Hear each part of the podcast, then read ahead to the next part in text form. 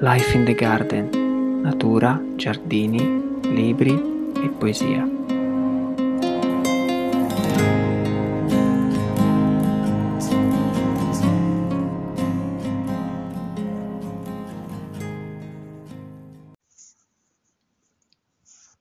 Vi è un piacere nei boschi inesplorati e un'estasi nelle spiagge deserte. Vi è una compagnia che nessuno può turbare presso il mare profondo e una musica nel suo ruggito.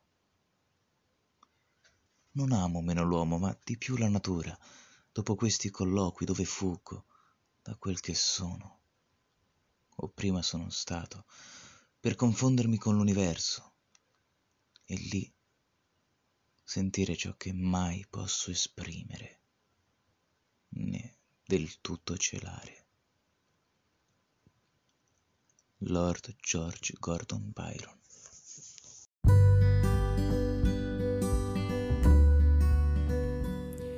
Eccoci qua, bentornati a Life in the Garden. Ringrazio Lapo Battisti per aver letto la splendida poesia di Lord Byron.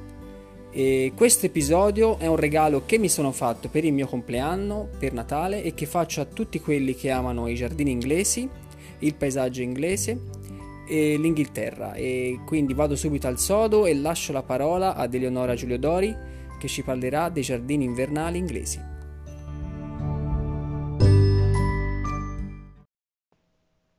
Eccomi di nuovo in Life in the Garden. In questo episodio che chiamerò Wanderlust eh, vi parlo un po' dei, dei giardini invernali.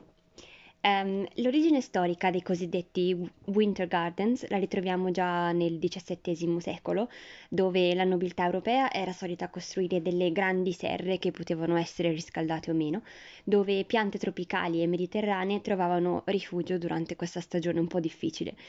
Um, molto spesso queste serre venivano anche utilizzate per l'intrattenimento. Um, se parliamo invece di giardini invernali moderni, quindi dal XXI secolo in poi, um, consideriamo invece quei giardini esterni, quindi costituiti da piante um, che possono tranquillamente affrontare la stagione invernale all'esterno. Uh, non molti di noi, penso, si sono avventurati nella nordica Gran Bretagna in inverno, se non magari per visitare Londra o una delle altre principali città. Quando approdai negli UK sei anni fa era invece proprio nel bel mezzo dell'inverno e ed è stato speciale perché ho potuto scoprire l'incanto inglese di questa stagione. I britannici cedono spesso al fascino di una camminata um, invernale in campagna o in un giardino. Le fioriture estive sono decisamente ormai un ricordo, ma c'è ancora veramente tanta bellezza da, da ammirare e molti giardini di quelli famosi uh, valgono la pena uh, di essere visitati in questa stagione. In inverno infatti i giardini sono capaci di catturare i più flebili raggi del sole le siepi, gli alberi, gli arbusti, sia sempreverdi che quelli caducifogli dalla corteccia un po' brillante, ehm, appaiono veramente magici quando sono coperti da un velo di neve o dalla famosa brina ghiacciata inglese. Um, conifere sempreverdi offrono un incredibile range di sfumature di verde, facendo uno sfondo perfetto uh, per tantissimi tipi di bacche. Il paesaggio è decisamente uno spettacolo per non parlare poi dei profumi, delle fioriture invernali di sarcococca e cimonanto, di cui sia Enrico che Pietro ci parlavano nell'episodio del podcast precedente.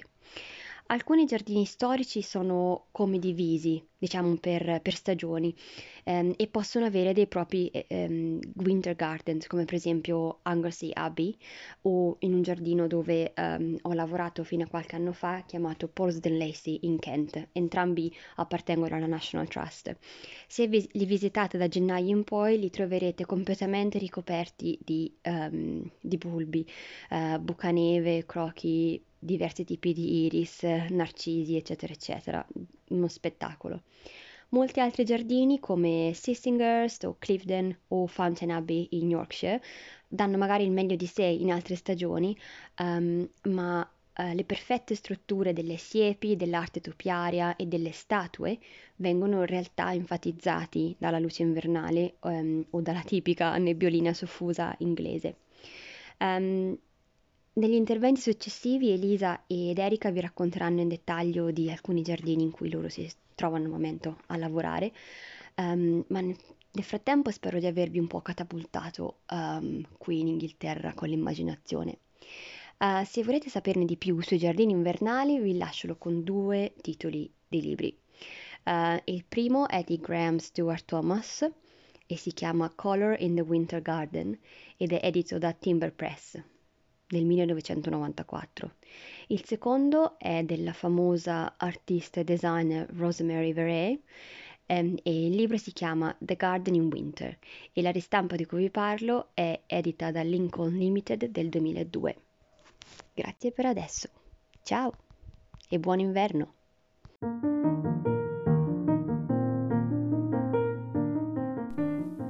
Grazie mille Eleonora e tra l'altro Eleonora ci tiene a correggersi dicendo che Paulston Lacey si trova nel Surrey e non nel Kent come ha detto erroneamente nel suo intervento. Non so a voi, ma a me le descrizioni dei giardini invernali di Eleonora mi hanno già fatto venire voglia di partire. E, vorrei continuare su questo filone facendovi ascoltare il prossimo intervento di Erika Baccari, fondatrice dell'agenzia di viaggi Viaggi Floreali, che organizza appunto viaggi per visitare i giardini in Inghilterra, ma anche in Italia e in altre parti d'Europa. È un lavoro Mm, da sogno che unisce la passione del viaggio a quella dei giardini e del giardinaggio. Adesso Erika si trova a Bressingham, nel Norfolk, dove l'estate scorsa ha lavorato come volontaria giardiniera e dove poi è ritornata anche in autunno e ha deciso di trascorrere anche l'inverno. Ed ecco cosa ci racconta Erika Vaccari da Bressingham.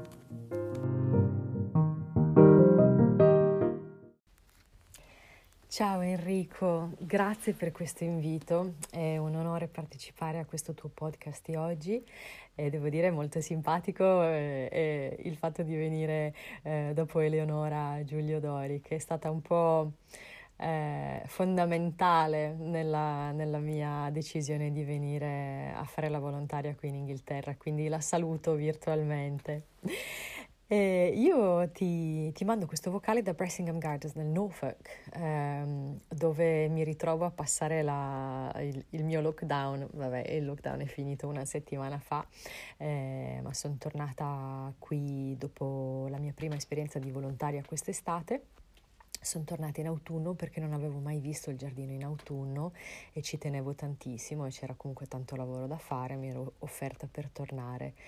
Poi in realtà ho deciso di, di passarci anche tutto l'inverno e Bressingham Gardens è uno dei giardini eh, più conosciuti proprio per eh, l'interesse invernale.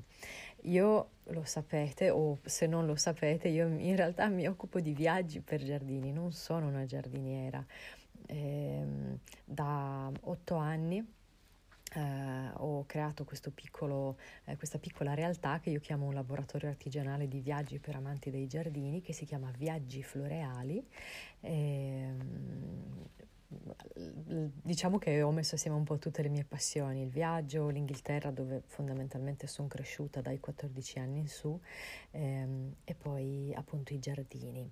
Ehm, Quest'anno ovviamente non ho potuto viaggiare, non ho potuto fare i viaggi che erano in programma e quindi ho approfittato per, per dedicarmi di nuovo al giardinaggio, eh, appunto facendo la, la, giardina, la, la volontaria eh, giardiniera qui a Bressingham. E, e, quindi che dire, sì, è inverno, io vi racconterò come, eh, come passiamo le giornate noi qui ehm, a Bressingham in questo periodo. Ovviamente eh, in inverno c'è ben poco lavoro da fare proprio nel giardino, non è momento di spostare piante o di dividerle noi qui abbiamo un, un vivaio eh, che portiamo avanti, portano, io adesso mi sento parte della famiglia per cui parlo al plurale, eh, però c'è un vivaio che, mm, che, è nato negli anni 40 e continua a, a, produrre delle piante bellissime che appunto vengono proprio dal giardino, eh, soprattutto piante perenni e bulbose eh, però fondamentalmente in questo momento siamo a riposo e stiamo programmando eh, l'anno successivo. Eh, io ho passato queste ultime settimane in realtà a far ghirlande perché eh, Bressingham è molto ricco, ha una collezione notevole di conifere, eh, oltre che altri tipi di, di, arbusti e alberi, ma soprattutto è conosciuto appunto per il giardino invernale e per le conifere che Adrian Bloom negli anni 60 ha iniziato ad importare eh, soprattutto dall'America e, e quindi ho tantissimo materiale a disposizione. Però eh, spero di non ri- ripetermi dopo l'intervento di Eleonora, ma ci sono degli elementi eh, nel giardino che rendono il, l'inverno davvero un momento speciale, che ti invita comunque ad uscire eh, proprio nel momento in cui eh, tutto ti porterebbe a chiuderti in casa. Quello che da noi è veramente, veramente spettacolare è una distesa enorme di eh, Cornus sericea Midwinter Fire, che è un corniolo che viene coltivato fondamentalmente per il colore intenso dei suoi rami dopo aver perso le foglie ha bisogno di una gestione accurata, nel senso che per mantenere il colore vivo eh, deve essere potato eh, abbastanza severamente, come dicono in Inghilterra, hard pruned, ehm, a fine marzo, proprio perché sono solo i rami nuovi quelli che hanno il colore più vivo. E, e proprio di fronte a questa distesa invece c'è una, una sequenza di uh, Picea pungens una, una sorta di abete eh, molto molto spinoso eh, dal colore argentato che ovviamente crea un contrasto con invece il colore ehm, così acceso del cornus da um, creare un effetto molto particolare. Eh, qui a Bressingham sono state uh, ibridate tante piante, sono state create ed introdotte nel mercato tante piante che portano appunto il nome di Bressingham. Una pianta che io ho veramente riscoperto qui è la bergenia. La bergenia uh, Bressingham Ruby ha le foglie veramente color rubino, un rosso intenso appunto in inverno eh, che eh, creano un tappeto tappeto eh, interessante, se poi viene mescolato come qui con eh, semplicemente dello stachys che mantiene comunque il suo colore argentato anche in inverno, ehm, crea appunto queste atmosfere di contrasti di colori intensi e, e, più, e più freddi invece molto interessante. Eh, certo non, manca la, mm, non mancano le conifere di cui vi parlavo. Adrian Bloom è stato un grande pioniere nell'utilizzo delle conifere in giardino, ha scritto diversi libri eh, molto interessanti, molto ben fatti, uno in particolare. Proprio che spiega come utilizzare eh, le, le, conifere, soprattutto quelle più piccole, nei giardini anche di dimensioni piccole. Usare le conifere in un giardino ovviamente eh, crea una struttura eh, permanente che, che dà interesse tutto l'anno e in inverno ovviamente eh, si nota ancora di più. Ci sono delle bellissime conifere che in inverno diventano gialle, come ad esempio alcuni pini mugo, che appunto sono piccolini e stanno bene anche nei giardini più piccoli, eh, ma anche il pino Chief Joseph, eh, che invece cresce abbastanza e veramente assume una colorazione dorata splendida. Però poi ci sono tutti i cipressi e, e gli abeti appunto dal fogliame argentato eh, ma anche diverse gradazioni di verde, dal più acido al più scuro che creano veramente una, una quinta eh, interessantissima, soprattutto necessaria qui da noi perché la terra è piatta, piattissima ed è molto importante creare delle barriere eh, sia visive ma anche proprio contro il vento e contro il rumore della strada. Eh, che dire, non manca certamente la dimensione fragante. Abbiamo delle Daphne, eh, Buloa, eh, che sono appunto fioriscono proprio in questo periodo, in inverno e continuano fino a marzo e sono veramente profumatissime, come anche le sarcococca, ad esempio. È bellissimo passeggiare in giardino e sentirsi ad un certo punto attratti da un profumo, non sapendo esattamente da dove arriva, veramente ti invita ad allontanarti da casa, ad andare a sentire i profumi, a godere di quello che ti possono dare. La sarcococca ukeriana, ad esempio, è la mia preferita perché intanto è molto più elegante, più compatta e poi ha delle foglioline più lunghe, più strette e con una vena rosa che le rende particolarmente attraenti. E, e poi è una pianta che mh, cioè, esteticamente non è molto interessante, però è veramente molto profumata. E la lunicera fragrantissima, la lunicera invernale eh, che vale la pena in un giardino soprattutto più grande tenere nascosto da qualche parte proprio per questo effetto di richiamo dolce che può avere nelle giornate in cui magari eh, sentiamo l'esigenza di uscire ma c'è poco che ci motiva.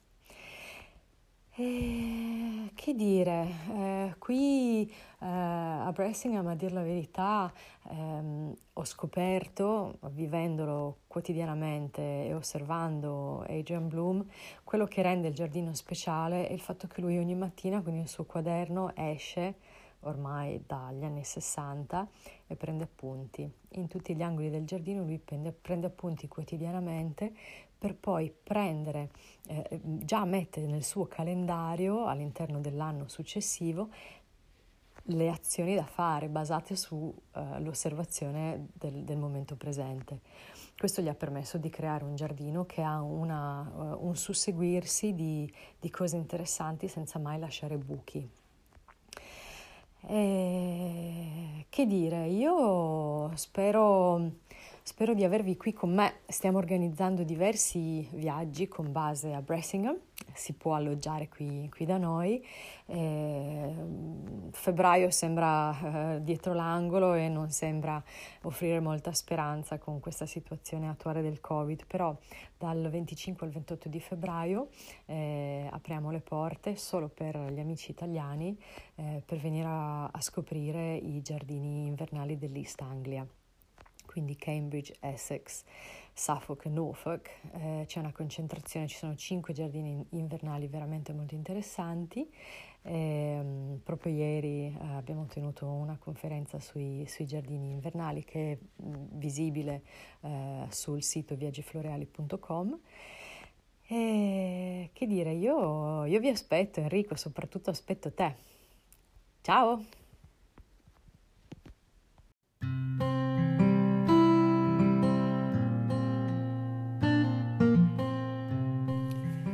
Ringrazio davvero Erika per la sua descrizione del giardino di Bressingham in inverno e non vedo l'ora di venire a visitarlo e magari fare anche un'esperienza come giardiniere volontario.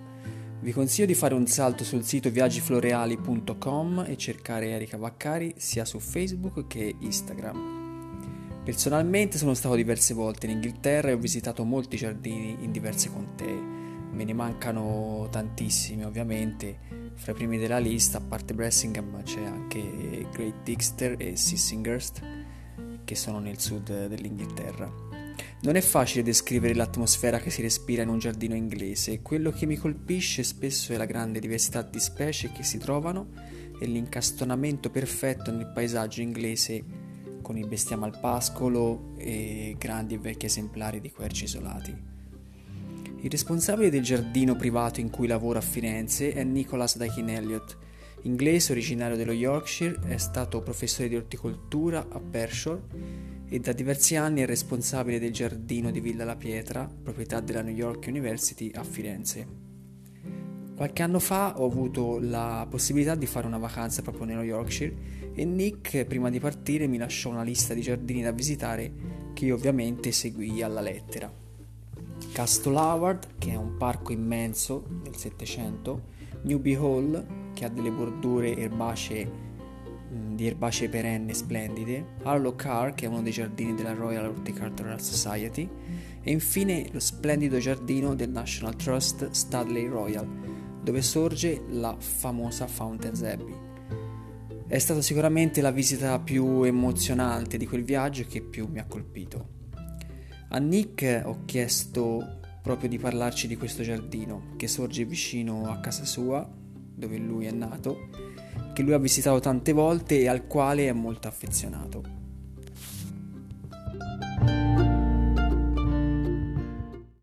Cos'è un giardino? Per me non è a caso che le parole giardino e paradiso condividono la stessa radice. L'idea di un giardino circondato da un muro pieno di fiori, pieno di frutta, pieno di vita. È facile immaginarlo bello. Ma dicono che la vera prova del disegno di un giardino è l'inverno, quando ci vorrebbe qualcosa in più. Durante le giornate corte dell'inverno pieno, io ho sempre trovato quella cosa in più a Studley Royal, patrimonio dell'UNESCO, un parco di 323 ettari nel nord dello Yorkshire, dove l'uomo ha lavorato per più di 800 anni per creare questo pezzo di paradiso in terra. Al cuore del parco c'è una valle che segue il fiume e era qui, in fondo, riparata del vento gelido del nord, che fu fondata un'abbazia nel 1132. Col tempo, e in parte grazie alla vendita della sua lana a Firenze, diventò quella più ricca dell'Inghilterra. Per Enrico VIII quello successo era troppo e così prese la tenuta e l'ha divisa e ha venduta a pezzi a famiglie locali. Venduta più di una volta e passata da una generazione ad un'altra una parte della tenuta sotto l'abbazia arrivò nelle mani di un politico, John Hazelby. Nel 1720, come ministro delle finanze e a causa del suo ruolo in una crisi profonda economica, lui fu cacciato fuori dal governo.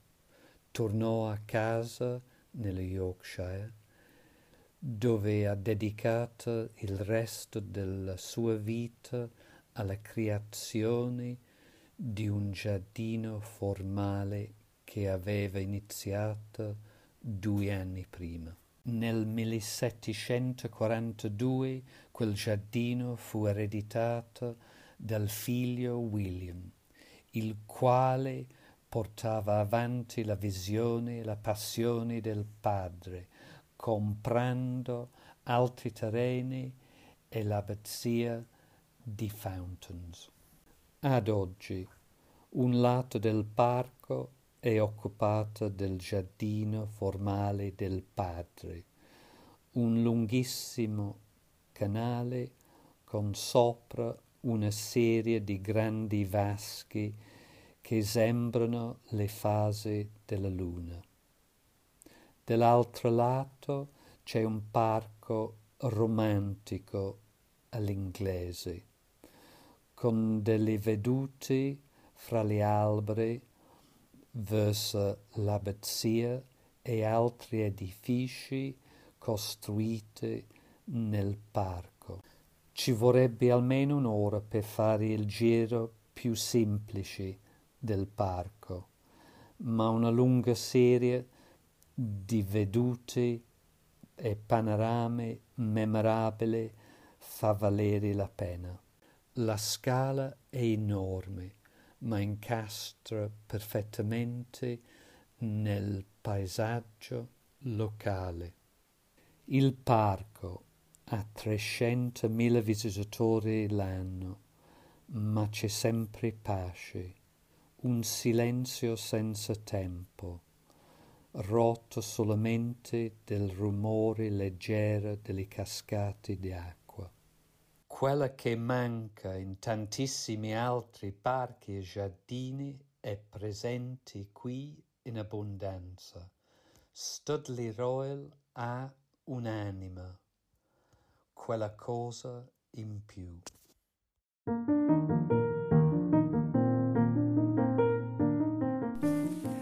Ringrazio tanto Nick per il suo intervento. Il giardino di Studley Royal è sicuramente un luogo in cui vorrei tornare prima o poi, così come vorrei tanto tornare al Royal Botanic Garden di Kew, vicino Londra, dove sono stato solo pochi anni fa. È un altro luogo da sogno per chi ama le piante e la natura, e allora proviamo a viaggiare con la mente e andare ai Kew Gardens insieme ad Elisa Biondi, supervisor della Serra Princess of Wales Conservatory.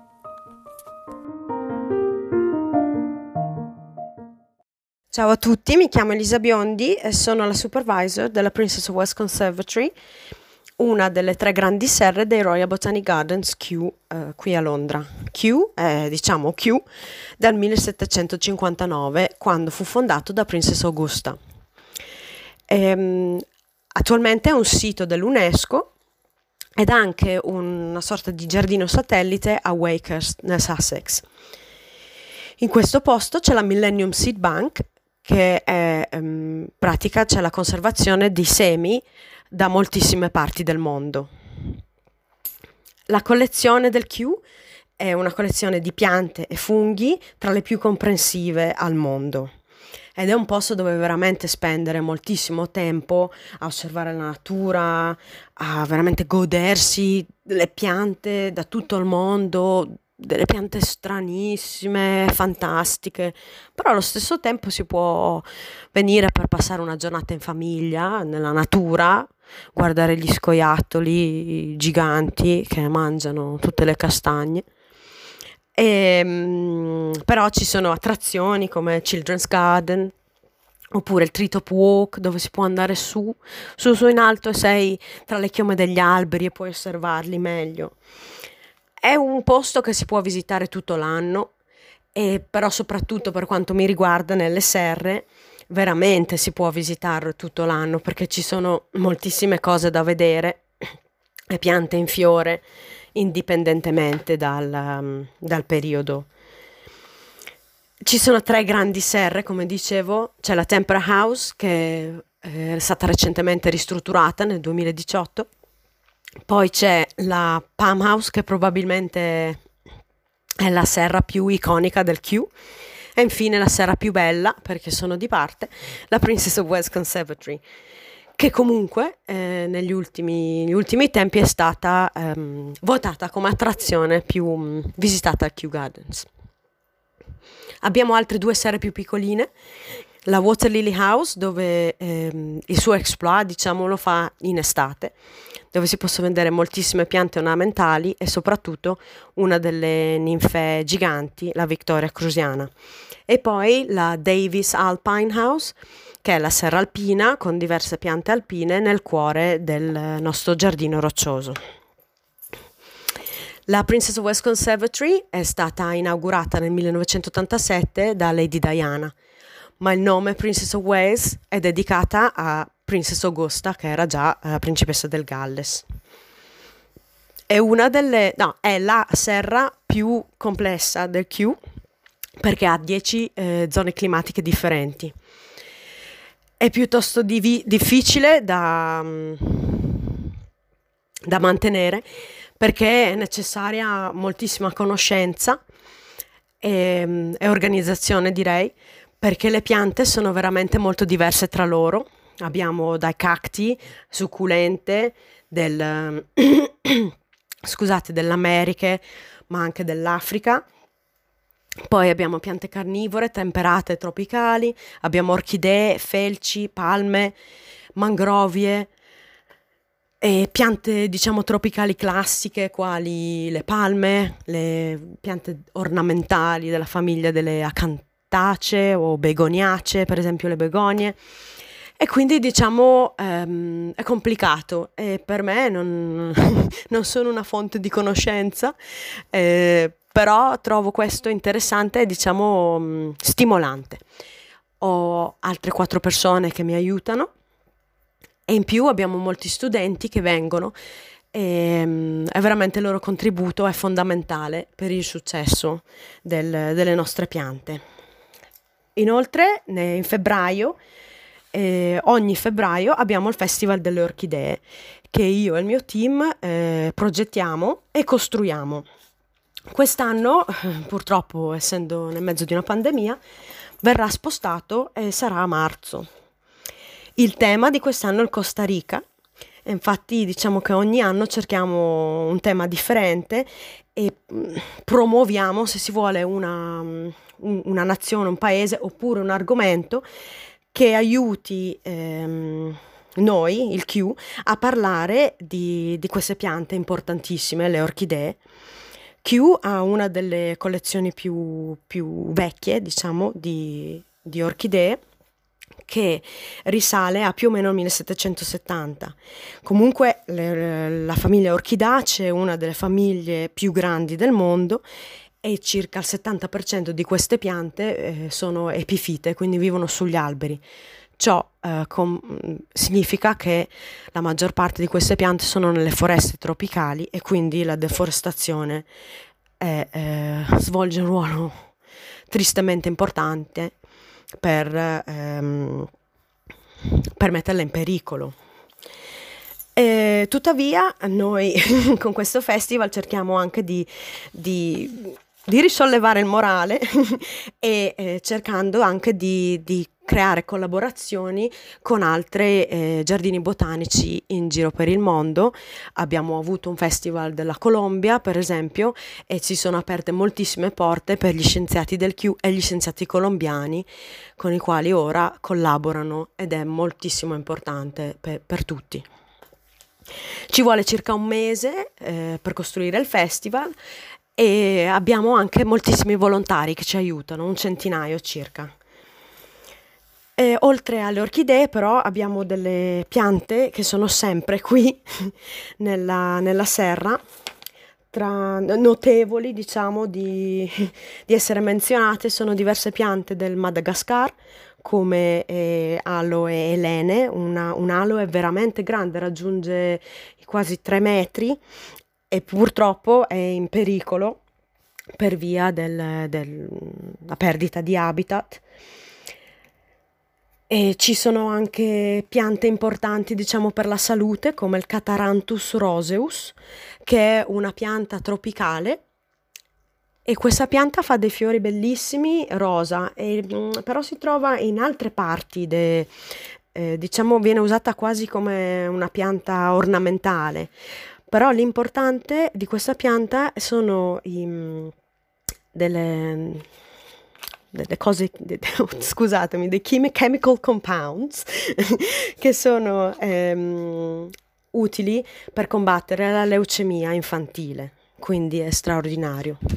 Abbiamo eh, uno stagno nella serra dove mh, mm, abbiamo la vittoria amazonica che è una delle che è la ehm, specie di ninfea più grande al mondo, dove le foglie possono raggiungere da, dai 2 metri, 2 metri e mezzo di diametro, quindi gigante. Però eh, proprio vicino a lei abbiamo anche una piccola piantina che si chiama Ninfea thermarum e questa eh, il diametro delle foglie boh, sarà 3 cm ed è la ninfea più piccola del mondo. Come dice il nome, Thermarum è stata trovata in Ruanda giard- ehm, in un'area, diciamo in una sorgente termale. Purtroppo questa pianta ora non esiste più nel, nel suo habitat naturale poiché è stato distrutto, ma fortunatamente eh, è qui al Q e sta benissimo, ve lo garantisco, ma è anche stata distribuita in altri giardini botanici, quindi c'è la speranza per questa pianta di ritornare, speriamo, nel suo habitat naturale. Abbiamo un'altra pianta molto interessante che è comunque anche questa um, in pericolo, che però si pensava fosse estinta, si chiama Ramosmania rodriguesi eh, anche conosciuta come caffè marron, e questa pianta dalle Mauritius ha le foglie più basse, più in basso, molto molto fine, e le foglie più in alto sono foglie diciamo quasi normali. Le foglie più in basse sono molto fine perché uno dei predatori maggiori delle Mauritius sono le tartarughe giganti e quindi questa pianta molto furba ha, queste, ha queste foglie che sembrano foglie non interessanti da mangiare, quasi velenose, così la tartaruga non le mangia. È un genio. L'ultima pianta della quale volevo parlarvi è invece un'orchidea, si chiama Angrecum sesquipedale, ha un nome strano, però è anche conosciuta come orchidea di Darwin. Infatti eh, Darwin, quando la vide per la prima volta, pensò che questa pianta, eh, che ci fosse un impollinatore con una lingua lunga per poter raggiungere il nettare, perché questa pianta, con de- dei fiori bianchi molto belli, ha i fiori hanno uno sperone molto lungo effettivamente poi si è stato scoperto che c'è una uh, falena che è stata poi chiamata Xatopan morgani predicta che si mangia il nettare e quindi fa l'impollinazione di questa pianta. Allora, scusate, io ho parlato molto tempo, però ci sono talmente piante, tante piante nella serra che non posso citarle tutte, però se volete sapere un po' di più potete guardare nel sito The Q Gardens, nel, sì, nel Facebook, nella pagina Facebook e Instagram. Ma oltretutto, se volete vedere delle foto specifiche di quello di cui abbiamo parlato oggi, vi prego andate nella pagina Facebook e Instagram di Enrico Della oppure nel sito del Life in the Garden. Grazie mille a tutti, buon anno, buona giornata e tanti auguri. Ciao.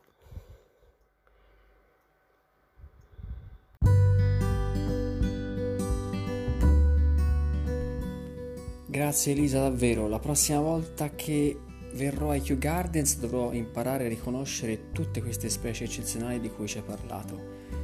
E guardate, i giardini di Kew sono davvero enormi, con tantissime attrazioni, serre splendide e piante davvero particolari. E non vi basterà un giorno intero per essere soddisfatti della vostra visita e sentirete sicuramente il bisogno di tornarci prima o poi, come sta capitando a me e la Tree Top Walk di cui parlava Elisa è appunto questo camminamento a 18 metri di altezza in mezzo alle chiome degli alberi ed è davvero un'esperienza splendida da fare. Spero che questo episodio vi sia piaciuto e credo che in futuro parlerò ancora di altri giardini inglesi come ad esempio Idcott Manor Garden nel Gloucestershire, una vera e propria perla che ho avuto la fortuna di visitare due volte, ma ne parleremo in un'altra occasione. Condividete pure l'episodio su Facebook, Instagram e Whatsapp e se utilizzate iTunes lasciate anche una recensione. Vi lascio con una filastrocca letta da mia figlia Lisa e auguro a tutti davvero un buon Natale e un sereno anno nuovo. E, ah, dimenticavo, dopo la filastrocca di Natale sentirete un pezzo di chitarra elettrica suonata dal grande chitarrista Guido Masi, che ringrazio, e che è l'incipit di una famosa canzone. Chi indovina che canzone è vince un pomeriggio a strappare le erbacce insieme a me. Ciao! Filastrocca di Natale. Ho nel cuore un desiderio. Vorrei che Natale arrivasse sul serio riempisse i, i, cuori di felicità, parole gentili, amore e bontà. Ciao da Lisa.